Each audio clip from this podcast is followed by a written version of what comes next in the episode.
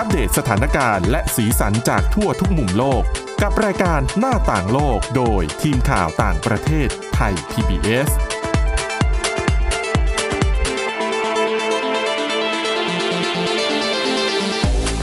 วัสดีค่ะ ต้อนรับคุณผู้ฟังเข้าสู่รายการหน้าต่างโลกนะคะมาอัปเดตสถานการณ์ แล้วก็สีสันจากทั่วทุกมุมโลกกับทีมข่าวต่างประเทศไทย PBS ค่ะ วันนี้กับคุณอาทิตย์สุมนเรืองรัตน์สุนทร แล้วก็ดิฉันทิพย์ตะวันเทระในยพงค์ค่ะ สวัสดีค่ะ สวัสดีค่ะ วันนี้มีเรื่องราวหลากหลายและน่าสนใจ เกี่ยวกับร้านอาหารมานำเสนอกันนะคะถึง 2 เรื่องด้วยกัน คือพูดถึงร้านอาหารเนี่ยปกติแล้ว คือถ้าเราไม่ได้เป็นคนเลี้ยงสัตว์ก็ไม่เป็นไรนะค่ะแต่ว่าหลาย ๆ คนที่แบบมีสุนัขมีอะมีแมวไม่นับละกัน เพราะไม่มีใครพาแมวออกไปนอกบ้านใช่ไหมเอาแต่บางบางคนก็อาจจะมีนะคะหรอแล้วเขายอมตามด้วยหรอแมวอะ อืม เพราะว่าแมวแต่ละตัวก็นิสัยต่างกัน อืมอันนี้ก็พาไปแล้วกินแต่ข้าวได้ ถ้าคนไหนโชคดีก็ได้แมวที่แบบ ยอมอืมแต่อันนี้ที่ฉันเชื่อว่าลูกค้าส่วนใหญ่ของร้านอาหารในสหรัฐเนี่ย ถ้าจะมีนะ มีพาสัตว์เลี้ยงไปได้นะ ส่วนใหญ่สุนัขแหละใช่ค่ะเออแต่ตอนนี้เขามีการเปลี่ยนกฎในเรื่องของการเอาสัตว์เลี้ยงมาร้านอาหารแล้วถูกไหมคะใช่ค่ะ ที่สหรัฐก็ใกล้เข้าช่วงซัมเมอร์แล้วก็คือเดือนมิถุนายนนี้นะคะ แล้วก็เรียกว่าเป็น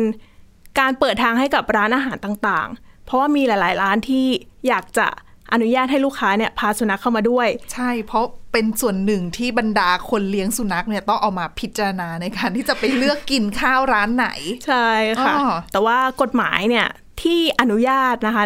มีรัฐที่อนุญาตให้ร้านอาหารเนี่ยอนุญาตให้คนนำสุนัขเข้าได้เนี่ยมีอยู่ทั้งหมด 23 รัฐ แล้วก็ในบางรัฐนะคะ คือต้องคือมันไม่แน่ชัด ก็คือบางรัฐต้องไปขอเจ้าหน้าที่ท้องถิ่นใด ๆ เอ่ยอย่างเงี้ยค่ะ ในที่ประชุมนะคะ ชื่อการประชุมว่า Food Protection นะคะ ซึ่งเป็นกลุ่มอุตสาหกรรมอาหาร แล้วก็ผู้เชี่ยวชาญด้านสุขภาพ เขาก็เลยเรียกร้องให้สำนักงานอาหารและยาสาธารณะอะค่ะเหมือนออกเป็นแนวทาง จะได้ชี้ชัดไปเลยว่า ร้านอาหารในรัฐต่างๆเนี่ยควรทำยังไงนะคะ แล้วก็อ้างการประเมินความเสี่ยงในออสเตรเลีย แล้วก็นิวซีแลนด์นะคะ ก็พบว่าความเสี่ยงที่การนำ สุนัขไปร้านอาหารนะคะ แล้วจะส่งผลเสี่ยงต่อคนเนี่ยค่อนข้างต่ำอืมคือสุนัขคือในกรณีนี้คือสุนัขวิ่งไปกัดคนอื่นอย่างนี้ใช่ไหมหรือว่าไปรุกล้ำอันนี้เขาไม่ได้บอกแน่ชัด แต่เขาแค่บอกว่า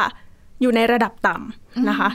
ทางสำนักงานอาหารและยาก็เลย เมื่อปลายปีที่แล้วอะค่ะ ก็เลยอนุญาตเป็นการบอกว่าให้ร้านอาหารต่างๆ เนี่ยสามารถไปขออนุญาตจาก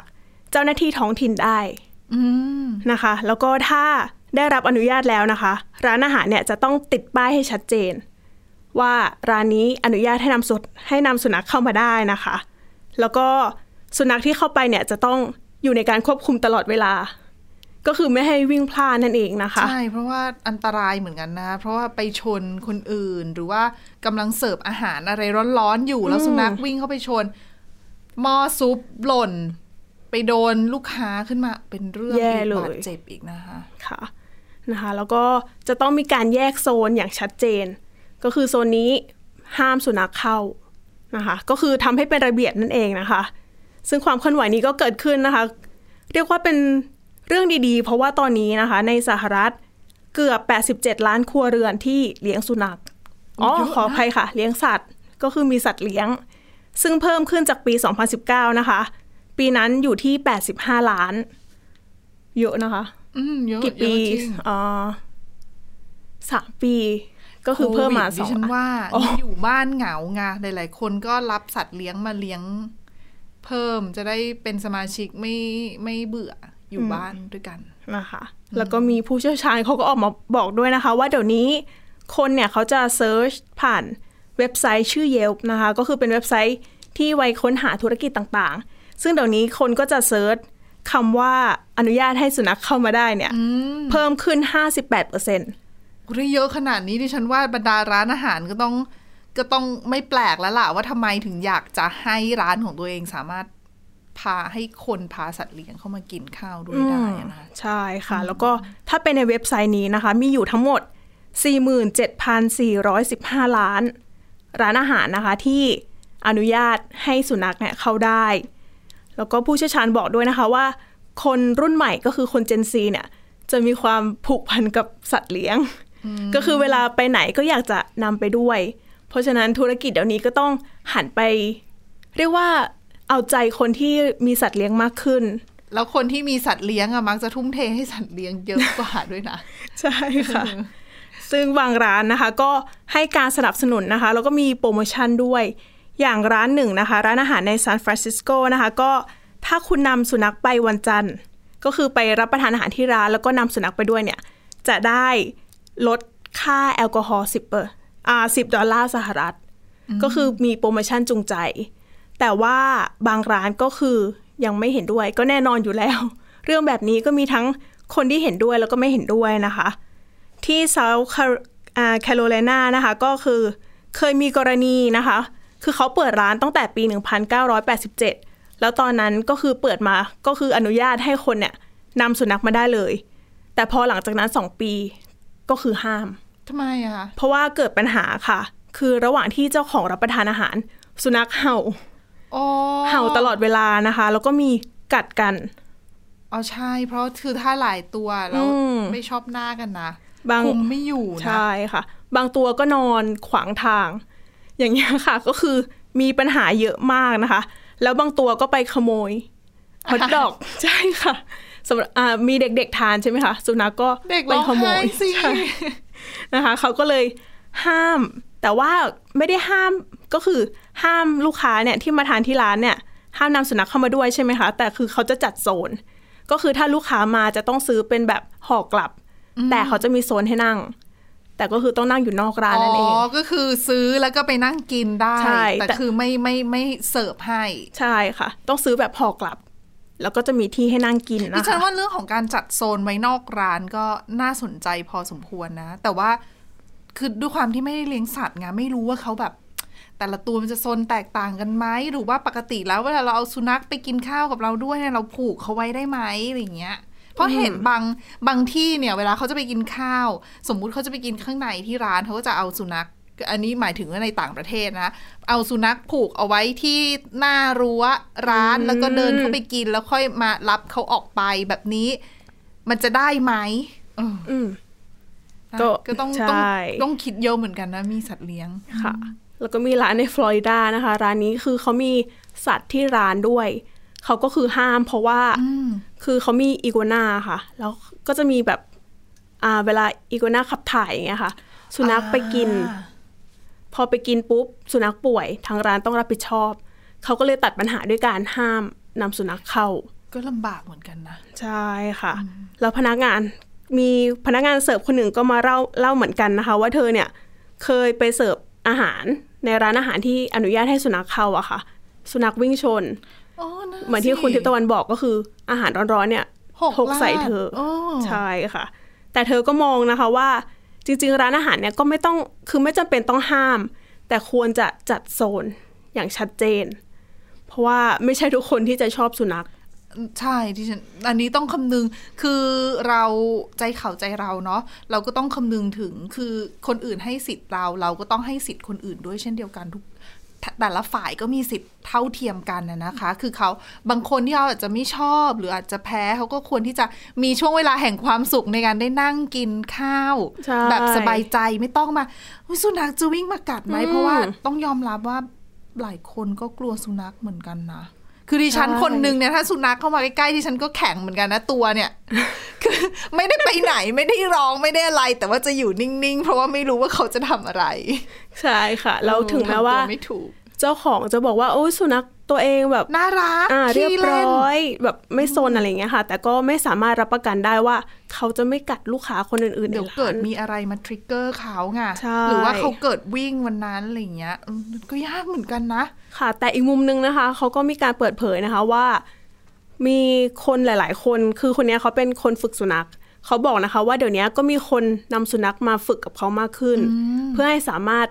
นำไปร้านอาหารได้ ให้มีวิระเบียบวินัยมากใช่ขึ้นอ๋อก็ดิฉันชอบมาก เพราะว่ารู้สึกว่ามีความรับผิดชอบดิฉันว่าชอบมากกับการที่พาสุนัขไปร้านอาหาร เออ ดีดีดีค่ะ คือเราจะเลี้ยงอะไรก็ต้องมีความรับผิดชอบกับสิ่งนั้นแหละใช่อะก็ดีเหมือนกันบอกแล้ววันนี้มีเรื่องร้านอาหารมา มานำเสนอสองเรื่อง เรื่องถัดมาเป็นเรื่องของวันอะไรที่ร้านอาหารไม่ชอบที่สุด คือดิฉันเนี่ย คือดิฉันควรเฉลยเองไหม คือเฉลยก่อนเลยละกันค่ะแต่เดี๋ยวให้คุณอาทิตย์สมนเล่าเหตุผลเพราะอะไร คุณอาทิตย์สมนเล่าให้ฟังก่อนเริ่มรายการว่า วันแม่เป็นวันที่ร้านอาหารไม่ชอบที่มากที่สุด เราให้คุณผู้ฟังเนี่ยคิดว่าเพราะอะไรวันแม่ร้านอาหารถึงไม่ชอบที่สุด คือถ้าถามดิฉันเนี่ยคำตอบที่ดิฉันปิ๊งขึ้นมาทีแรกเลยนะคืออ๋อวันแม่ที่บ้านเนี่ยคุณแม่ต้องทำอาหารให้ลูกๆกินแน่นอน ร้านอาหารก็เลยไม่ชอบ เพราะว่าไม่มีลูกค้า แต่คำตอบเนี่ยมันไม่ใช่นะคำตอบคืออะไรคะคำตอบก็คือ เพราะว่าวันแม่นะคะสำหรับร้านอาหารหลาย ๆ ร้านเลยนะคะ เป็นวันที่เขายุ่งที่สุดนั่นเองแสดงว่า อันนี้ต้องอยู่ขึ้นอยู่ว่า แม่แต่ละครอบครัวไม่เหมือนกันเหมือนกันนะใช่คือดิฉันเนี่ยก็จะเป็นนิสัยไม่ดีอะเอออ่าวันแม่ทำไมมาให้แม่ลำบากค่ะเออนะคะอะอันนี้ โดนตำหนิได้นะค่ะ ก็ร้านอาหารไม่โอเคกับวันแม่ว่ายุ่งใช่ไหมใช่ค่ะ ต้องบอกก่อนว่าวันแม่นะคะ จะตรงกับวันที่คือวันอาทิตย์ที่สองของเดือนพฤษภาคม ก็คือที่ผ่านมาก็คือวันที่ 14 พฤษภาคมที่ผ่านมานั่นเองนะคะ อันนี้เป็นแห่งชาติของอ่าเป็นของ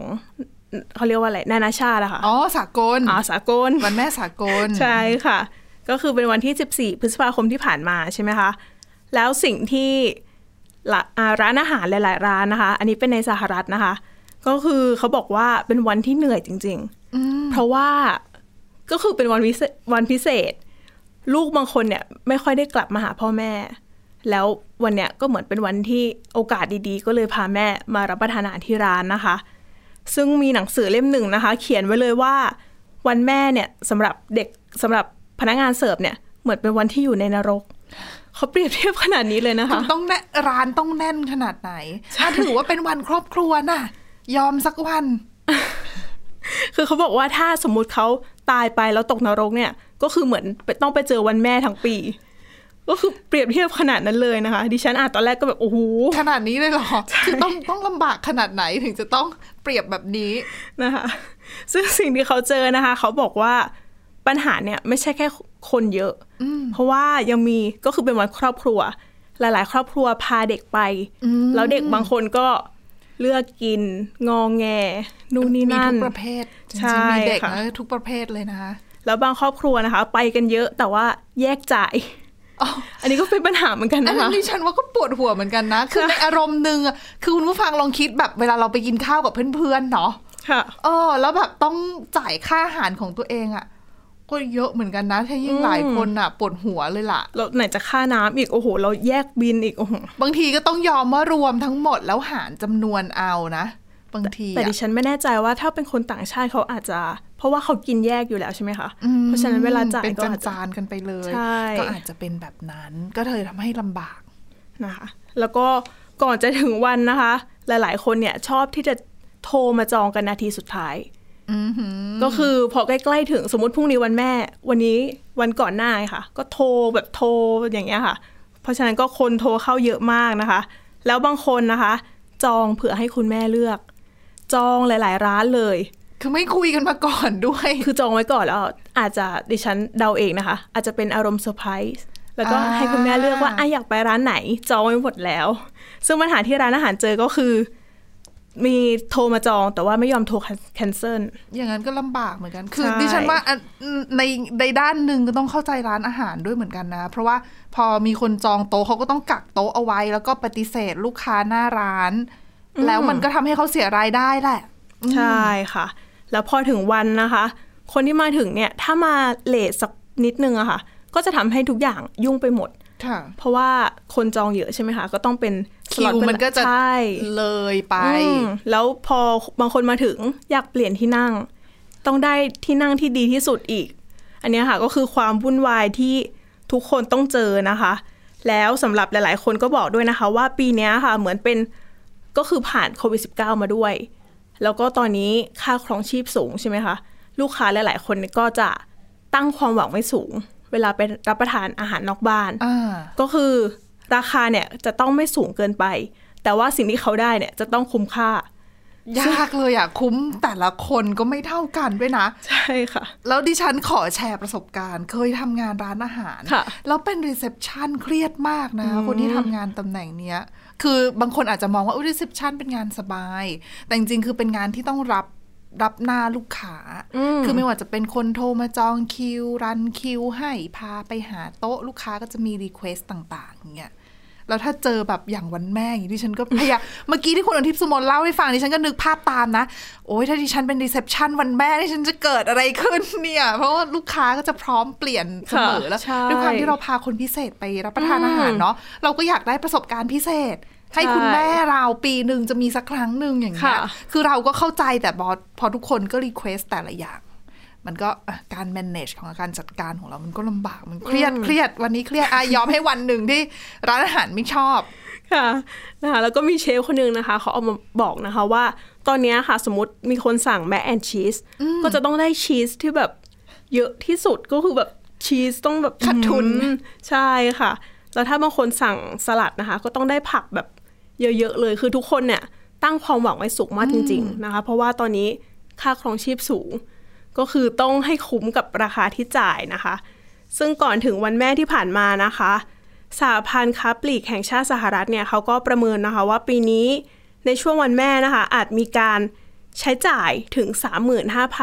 35,700 ล้านดอลลาร์สหรัฐนะคะ ซึ่งในจำนวนนี้ 5,600 ล้านดอลลาร์สหรัฐเนี่ยจะเป็นเกี่ยวกับการ ออกไปรับประทานอาหารนอกบ้านนะคะ เพราะว่าสำหรับธุรกิจร้านอาหารบางร้านเนี่ย เหมือนเป็น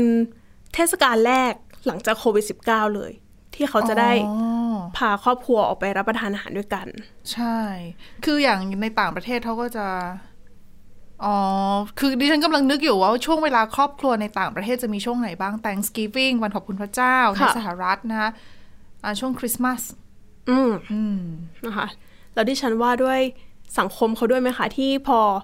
ถึงวัยทำงานก็จะย้ายออกไปอ่าเลใช่ยเพราะฉะนั้นวันแม่เนี่ยเป็นโอกาสที่พิเศษจริง ๆ นะคะอืมก็คือเรียกว่าวันแม่ก็คือวันครอบครัวเลยล่ะ อืมแล้วก็อย่างที่บอกว่า คนตั้งความหวังสูงในขณะที่ค่าของชีพก็สูงนะคะ แล้วก็ร้านอาหารไม่สามารถตั้งราคาสูงเกินไปได้ เพราะว่าถ้าราคาแพงเกินคนก็ไม่มารับประทานอาหารนะคะ ก็เลยทำให้หลาย ๆ ร้านเนี่ย เรียกว่าได้กำไรแค่นิดหน่อย แต่ก็เอาเอาจำนวนลูกค้าเข้าสู้ละกัน ใช่ เพราะว่าอะกำไรแต่ละแต่ละเจ้าแต่ละโต๊ะอาจจะน้อยหน่อย แต่ว่าแต่ว่ากำไรอ่าเล็กๆ น้อยๆ ผสมกันมันก็เยอะนะ แต่จริงๆ ร้านอาหารหลายๆ ร้านน่ะดิฉันเหมือนกับมีคนประเมินเอาไว้นะว่า แต่ละโต๊ะเนี่ยเขาก็ต้องคำนวณเหมือนกันว่า โต๊ะหนึ่งเขาจะต้องขายได้เท่าไหร่ เพื่อที่กำไรที่เขาได้ไป มันจะเพียงพอต่อการที่เขาจะเสียโต๊ะอันนั้นไปกี่ชั่วโมงอะไรเงี้ยต้องคำนวณกันถึงขนาดนั้นเลยนะสำหรับร้านอาหารบางค่ะร้านซึ่งในวันแม่ปีนี้ที่สหรัฐบางร้านนะคะ ก็เลยมีการมีโปรโมชั่น ถ้าคุณแม่พาคุณแม่มารับประทานอาหารค่ะที่ร้านวันนี้ ในมือหน้าเนี่ยจะได้รับคูปองลดราคาโอ้ดีก็คือเลยเป็นการ ลดราคาล่วงหน้าแทน ใช่เป็นดิโปฉัรนโมว่าก็ชั่นดีนะ เพราะว่ามันกลายเป็นว่าทำให้เขาสามารถดึงลูกค้ากลับมากินที่ร้านเขาได้อีก คือหลังจากวันแห่งนรกไปแล้วใช่ไหมคะค่ะเออช่วงหลังจากวันแม่อาจจะซานิดนึง ช่วงนั้นก็ถ้ามีคูปองแจกแบบเนี้ยลูกค้าก็มากินก็จะได้ทำให้สามารถขายของมีกำไรเพิ่มมากขึ้น ค่ะอะก็เป็นโปรหนึ่งที่น่าสนใจ แล้วก็ดิฉันว่าเรื่องนี้นะคะ อาจจะเปลี่ยนมุมมองให้คนนอกจากจะสนใจครอบครัวแล้วอาจจะให้ทิป เพิ่มอะไรอย่างเงี้ยค่ะ แต่ในสหรัฐเขาก็มีข้อบังคับนะจ่ายอ่าทิปนะใช่บ้านเราเวลาไปกินตามห้างสรรพสินค้าก็ก็บังคับอยู่แล้วนะค่ะให้จ่ายอืมอะแต่ก็อีกมุมดีหนึ่งก็อีกมุมหนึ่งค่ะช่วยช่วยๆกันนะคะ ในยุคข้าวยากหมากแพงด้วยค่ะอะสงครามยูเครนไม่รู้จะจบเมื่อไหร่ เรื่องต่อไปมาดูกันที่เรื่องของเป็นการจัดอันดับความฉลาดรู้ด้านการอ่านของเด็กๆ อายุ 10 ถึง 11 ปีกันบ้างนะคะค่ะคือเออมันจะมีโครงการหนึ่งค่ะ ชื่อว่าโครงการประเมินความก้าวหน้าด้านการอ่านระดับนานาชาตินะคะ หรือว่าเอ่อ PIRLS ค่ะ ซึ่งทุกๆ 5 ปีเนี่ยเขาจะไปเก็บข้อมูลนักเรียนทั่วโลกนะคะ แล้วก็เอามาจัดทำเป็นรายงาน ซึ่งฉบับล่าสุดที่เพิ่งเปิดเผยออกมาเนี่ย คือถึงแม้ว่าปีนี้ 2023 แล้วนะค่ะแต่รายงานที่เขาเปิดเผยออกมา คือเขาใช้ข้อมูลเขาบอกว่าเป็นปี 2021 อืมอืม ก็คือปีสองเขาไปเก็บข้อมูลในช่วงสิ้นสุดปีการศึกษาก่อนหน้า ค่ะ เก็บข้อมูลจากเด็กสี่แสนคนทั่วโลก อืม อืม มีกี่ประเทศนะดิฉันกำลังดิฉันกำลังหาตัวตัวเลขอยู่สี่แสนคนจากห้าสิบเจ็ดประเทศทั่วโลก ค่ะอ่าแล้วก็ไปดูว่าเด็กอายุ10 ปีถึง 11 ปีเนี่ยเด็กช่วงประถมเนี่ยนะเขามีความฉลาดรู้ในด้านการอ่านมากน้อยแค่ไหน คือความฉลาดรู้ในที่นี้คือการเข้าใจเนื้อหาที่อ่านนะคะ แยกแยะประเมินข้อมูลที่อ่านได้แล้วก็สิ่งที่อ่านได้คือไม่ใช่ว่ามีกระดาษข้อความมาแผ่นหนึ่งคุณอ่านได้ไหมอันนะอย่างหนึ่งอ่านแล้วคุณเข้าใจมันไหมอืมอีกอย่างหนึ่งค่ะ คุณอ่านคุณเข้าใจสิ่งที่คุณอ่าน แล้วคุณแยกแยะ แล้วประเมินได้ไหมว่าข้อมูลชุดนั้นเนี่ย มันเป็นความเห็นเป็นอคติเป็นอะไร อันนี้คือเด็กประถมใช่ไหมคะใช่ แต่คือข้อมูลดิฉันเชื่อว่าแบบทดสอบเขาคงไม่ได้ซับซ้อนเหมือนกับ เนื้อหาที่วัยผู้ใหญ่อ่านกัน ค่ะ เออ แต่ก็คือเป็นเนื้อหาในวัยเขาแหละ เป็นข้อมูลที่มีเขาเขาต้องเจออยู่แล้วอะไรอย่างเงี้ยค่ะ ก็คือเขาทดสอบทั้งอย่างที่บอกว่าเข้าใจแยกแยะประเมินข้อมูลสิ่งที่อ่านได้รวมไปถึงรู้รู้ด้วยว่าเป็นข้อมูลประเภทไหนอะนะคะ รับรู้ได้รวมไปถึง รวมไปถึงเรื่องของการอ่านข้อมูลใน สื่อดิจิทัลด้วยอืมฟังแบบนี้โห ประเทศไหนได้อันดับหนึ่งนะ เด็กที่มีความฉลาดรู้ด้านการอ่านค่ะเพื่อนบ้านของเราเอง สิงคโปร์ค่ะอืมคืออย่างที่บอกเขาจัดทำทุกๆ 5 ปีใช่ไหม2021 ในสิงคโปร์ได้อันดับหนึ่ง ปีก่อนรอบก่อนหน้า ฉบับรายงานฉบับก่อนหน้าคือปี 2016 สิงคโปร์ได้อันดับสอง ก็คือพัฒนายกระดับของตัวเองขึ้นมานะคะ เขาบอกว่าเด็กสิงคโปร์เนี่ยจากการไปสำรวจข้อมูลมาเนี่ยระหว่างเดือนตุลาคมถึงพฤศจิกายนปี 2020 นะคะ นักเรียน 6,719 คนในโรงเรียน 183 โรงเรียนประถม 183 แห่งทั่วประเทศ เด็กๆเนี่ยเขาบอกว่ามีความสามารถในการที่จะพิจารณาได้ถึงสิ่งที่ตัวเองอ่านว่ามันน่าเชื่อถือมากน้อยแค่ไหนอะค่ะแล้วประเมินได้ด้วยถึงทัศนคติหรือว่าความเห็นหรือว่าอะไรต่างๆ ที่ข้อมูลอันนั้นพูดถึง อืมอืม แล้วเขาบอกว่าที่น่าสนใจก็คือ แม้จะมีโควิด -19 ก่อนหน้านี้เจ้าหน้าที่กลัวว่าเด็กบ้านมีรายได้ดีกับบ้านมีรายได้ต่ำเนี่ยค่ะจะเข้าถึงเรื่องของการ อ่านที่ไม่เท่าเทียมกัน เพราะโรงเรียนต้องเรียนออนไลน์อืมเออโควิด -19 แบบเนี้ยจะทำให้แกลบของเด็กที่พูดง่ายๆเด็กบ้านรวยกับเด็กบ้านรายได้ต่ำเนี่ยค่ะจะต่างกันมากขึ้นไหมเขาบอกไม่พอกันอืมเออดังนั้นเนี่ยโควิด -19 สำหรับสิงคโปร์ไม่ค่อยมีผลสักเท่าไหร่ ซึ่งเขายกความดีความชอบนะคะ ให้กับคุณครู แล้วก็โรงเรียนที่พอเห็นผลแบบเนี้ยผลการศึกษาแบบเนี้ยผลวิจัยออกมาก็เลยทำให้ประเมินได้ว่า คือครูกับโรงเรียนเนี่ยทุ่มเทอย่างมากในการให้ความรู้เด็กผ่านทางสื่อสังคมออนไลน์เออขออภัยอะผ่านทางโลกออนไลน์ ผ่านทางระบบอินเทอร์เน็ตค่ะทำให้เด็กสามารถเรียนรู้ได้ ดิฉันว่าก็พ่อแม่ด้วยไหมคะผู้ปกครองใช่ส่วนหนึ่งที่ฉันว่า แล้วเขาก็บอกว่าแต่สิงคโปร์มีปัญหาอยู่อย่างหนึ่งคือ ถึงแม้ว่าเกณฑ์ในเรื่องของการฉลาดรู้ การอ่านเนี่ยสูงมากนะคะค่ะสูงกว่าเกณฑ์เฉลี่ยของทั้งโลกด้วยอย่างที่บอก เข้าแล้วสูงกว่าเยอะด้วยนะค่ะเออคือเกณฑ์เฉลี่ยของทั้งโลกเนี่ยเขาไม่ได้บอกคะแนนเต็มเท่าไหร่นะ แต่โลกเฉลี่ยเนี่ยห้าร้อยสิงคโปร์ได้ห้าร้อยแปดสิบเจ็ดอะโอ้โหสูงมาก แต่เขาค่ะบอกว่าถึงแม้คะแนนสิงคโปร์จะสูงขนาดนี้ แต่ว่าไปตรวจสอบข้อมูลแล้วจากการศึกษา ปรากฏว่ามีนักเรียนที่ชื่นชอบคืออ่านหนังสือแล้วสนุกกับการอ่านอะลดลง อืมเอออันนี้เพราะว่าโควิด -19 หรือเปล่าคะเขาบอกว่าส่วนหนึ่งเนี่ยเป็นเพราะว่าปัจจุบันมีอ๋อช่องทางในการเสพสื่อเยอะคืคืออออนไลน์ ใช่คืออะไรที่มันเป็น entertain อะสิ่งบันเทิงอะเดี๋ยวเมื่อก่อนอะเด็กๆ เวลาอยากเสพสิ่งบันเทิง สื่อบันเทิงต่างๆอะจะมีอะไรล่ะก็มีแค่อ่านหนังสืออะใช่ฟังเพลง ทีวีก็ไม่ได้เยอะเหมือนเดี๋ยวนี้อืมแต่ว่าปัจจุบันเนี่ยมีทุกรูปแบบอะค่ะ ภาพยนตร์นี่คุณคลิกได้จากในมือถืออะคือคุณอยากดูเมื่อไหร่ก็ได้ แล้วเด็กจะอ่านหนังสือเหรอ เด็กก็ไม่ได้รู้สึกว่าอ่านหนังสือแล้วสนุกอะคืออ่านได้แต่ไม่ได้สนุกค่ะมือเท่าเมื่อก่อน แล้วเดี๋ยวนี้สื่อการเรียนการสอนก็มีแบบคลิปวิดีโอ ใช่ไม่ต้องอ่านเองนะถูกคะต้องโซเชียลมีเดียที่เข้ามาอีกคือคอนเทนต์เนื้อหาในโซเชียลมีเดียเด็กก็ไปอ่านตรงนั้นแทนที่จะมาสนใจเรื่องของหนังสือเรื่องของการอ่านต่างๆ ที่แบบ เมื่อก่อนอาจจะชอบอะไรเงี้ยเออก็อันเนี้ยก็เป็นปัญหาหนึ่งที่เกิดขึ้นแต่ก็เชื่อว่าเป็นเรื่องของการปรับเปลี่ยนทางสังคมด้วยแหละที่ชาวสิงคโปร์ต้องปรับตัวค่ะอะนอกจากสิงคโปร์เนี่ยอันดับหนึ่งอันดับสองคือไอร์แลนด์นะคะสามคือฮ่องกงสี่คือรัสเซียเออส่วนอันดับสุดท้ายแอฟริกาใต้ คือเขาบอกในการเก็บข้อมูลมี 3 ประเทศเท่านั้นจากแอฟริกานะคะ คือโมร็อกโก อียิปต์ แล้วก็แอฟริกาใต้ แอฟริกาใต้ได้อันดับสุดท้าย รองลงมาคืออียิปต์ รองค่ะหมายถึงจากท้ายตารางนะอืมเออก็เขาบอกว่ามีปัญหาในเรื่องของ คือแอฟริกาใต้มีปัญหาเรื่องของอัดฉีดงบประมาณไปสูง แต่ระบบการศึกษากลับไม่ได้ให้ประสิทธิภาพที่มันมันดีเท่ากับเม็ดเงินที่ลงทุนไปอะค่ะด้วยหลายปัจจัยไม่ว่าจะเป็นเรื่องของการปัญหาความยากจน ความไม่เท่าเทียมกัน แล้วก็เรื่องของระบบโครงสร้างพื้นฐาน ที่เกี่ยวข้องกับการศึกษาในโรงเรียนนะคะไม่ไม่ไม่จำกัดแค่โรงเรียนเท่านั้น แต่โครงสร้างพื้นฐานที่อยู่ในโรงเรียนเองเขาบอกแม้กระทั่งเรื่องของห้องน้ำในโรงเรียนก็เป็นปัจจัยหนึ่งที่ทำให้เด็กๆในแอฟริกาใต้ 8 ใน 10 คน อ่านหนังสือไม่ออก อืม อืมแปดในสิบคนเลยนะ อายุสิบขวบเนี่ย สิ่งแวดล้อมนี่สำคัญจริง ๆ นะคะ ใช่ค่ะ แล้วก็เรื่องของการ บริหารจัดการการสร้างระบบต่างๆ ที่ให้เอื้อต่อการศึกษาค่ะสำคัญเพราะว่าถ้าเขาไม่ได้มีความรู้ไม่ได้มีการศึกษาปั๊บอะอนาคตลำบากนะอืมเออแล้วแล้วคือโตแล้วค่อยเรียนอะไม่ใช่ว่าไม่ได้ได้แหละ แต่ว่า